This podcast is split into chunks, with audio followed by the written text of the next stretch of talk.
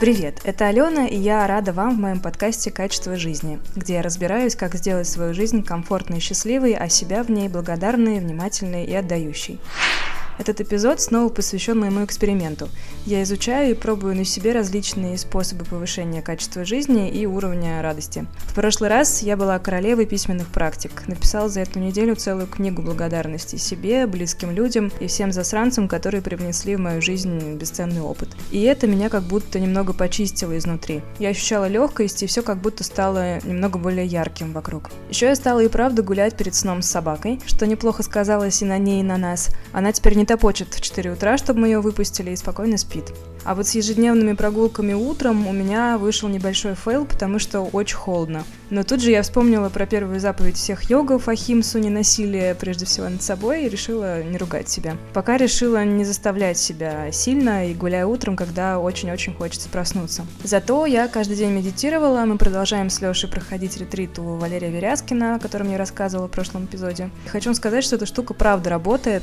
Я уже несколько лет так или иначе занимаюсь медитацией в рамках йоги и всего вот этого, но такого погружения в моей жизни пока не было, поэтому результат мне очень виден отчетливо. Я стала гораздо спокойнее уже за две недели ежедневных медитаций. Я совершенно иначе стала реагировать на раздражители. Я как будто немного замедлилась. Перед тем, как отреагировать на какой-то раздражитель, мой мозг э, как будто берет микропаузу, чтобы выбрать не такую резкую реакцию, какой она могла бы быть раньше. Возможно, я стала немного тугой в общении, вы мне говорите, если что.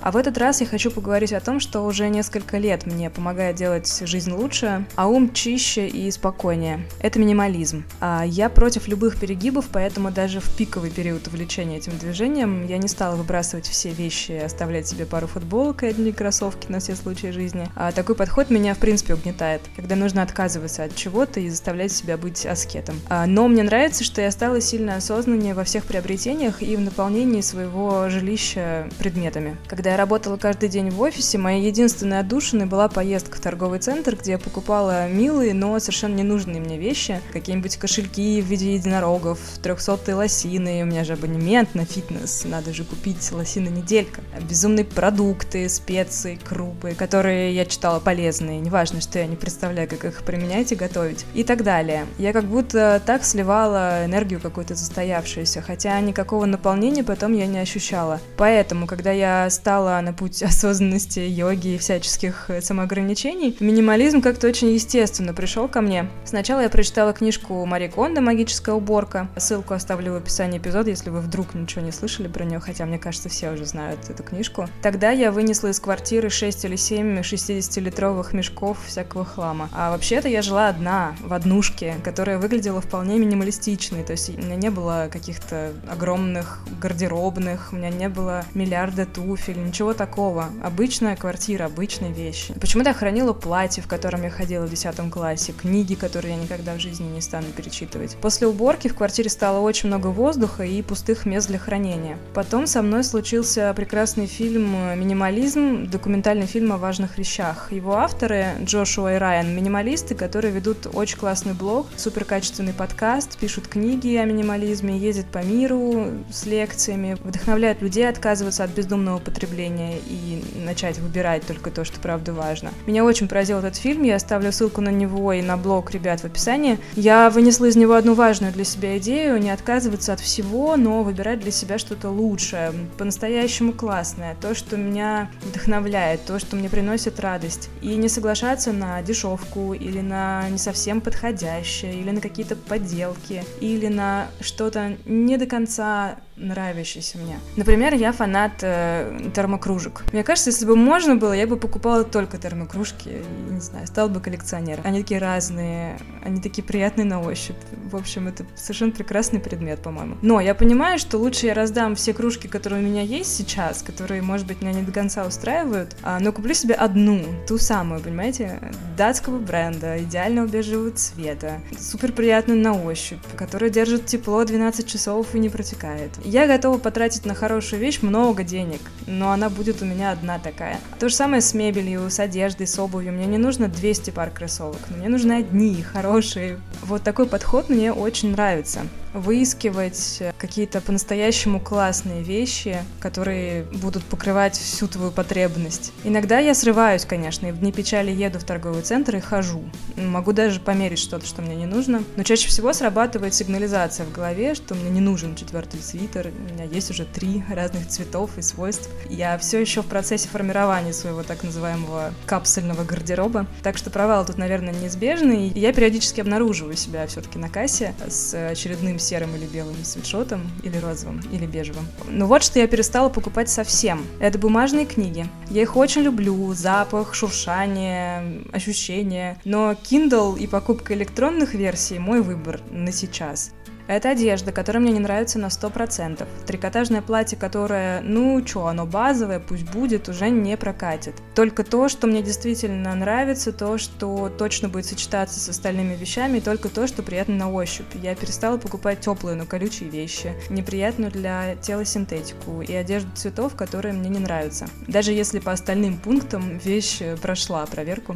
Я не покупаю сумки. Я купила такое количество сумок, что можно, в принципе, открывать магазин. Теперь у меня есть реально все сумочное, что мне нужно. В момент дикого веганства я даже нашла этичный бренд, и он прекрасен. Лера Ветрова из Ahimsa Items производит супер красивые, прочные, очень приятных цветов сумки из эко-кожи. Ссылка тоже будет в описании. Я купила у нее поясную и кроссбоди, и мне вполне достаточно этого. Плюс черный рюкзак на все случаи жизни. Я не покупаю украшения, потому что их практически не ношу. То, что у меня есть, э, то, что мне надарено мужем и куплено когда-то самостоятельно, всего этого вполне хватит для любой ситуации, когда мне нужно будет прям блеснуть. Такая осознанность в покупках дает ощущение внутренней свободы. Я как будто вышла из матрицы и больше не реагирую ни на рекламу, ни на всякие там объявления об акциях. Я покупаю только то и только тогда, когда это нужно мне. Еще одна тема, которая пришла мне в голову на этой неделе, связана с тишиной. Чем больше я медитирую и наблюдаю свое состояние в процессе и после, тем больше мне хочется избегать громких звуков. А, видимо, Валерий Веряскин, у которого я прохожу ретрит, в курсе всех этих процессов а, и трансформаций, потому что третью неделю ретрита он посвятил именно тишине, именно развитию умения слышать тишину. Мне не хочется фоновой музыки, мне не хочется аудиосопровождения в медитации. Я не включаю фильмы или сериалы, когда ем чтобы что-то просто звучало. А тишину я начинаю воспринимать как что-то очень осязаемое и густое. В связи со всем этим вот мои задания на эту неделю. Первое продолжать слушать тишину, быть больше в тишине, гулять без наушников, не слушать радио в машине, не вливать в себя лишнюю информацию. Второе. Мета. Это неформальная практика ретрита, когда мы желаем счастья всем встреченным людям. Мне это дается крайне трудно, но надеюсь, что на миллиардном механическом пожелании счастья во мне зародится любовь и сострадание к человеческому роду. Третье. Большая предновогодняя уборка. Нет ничего лучше, чем по-настоящему все помыть и очистить в доме и выкинуть все лишнее. Это традиция из моего детства. Мы выходили во двор выбивать ковер, расстилали его на чистом белом снегу, такого сейчас в городах почти нет, и выбивали, а потом все это дело сметали венчиками.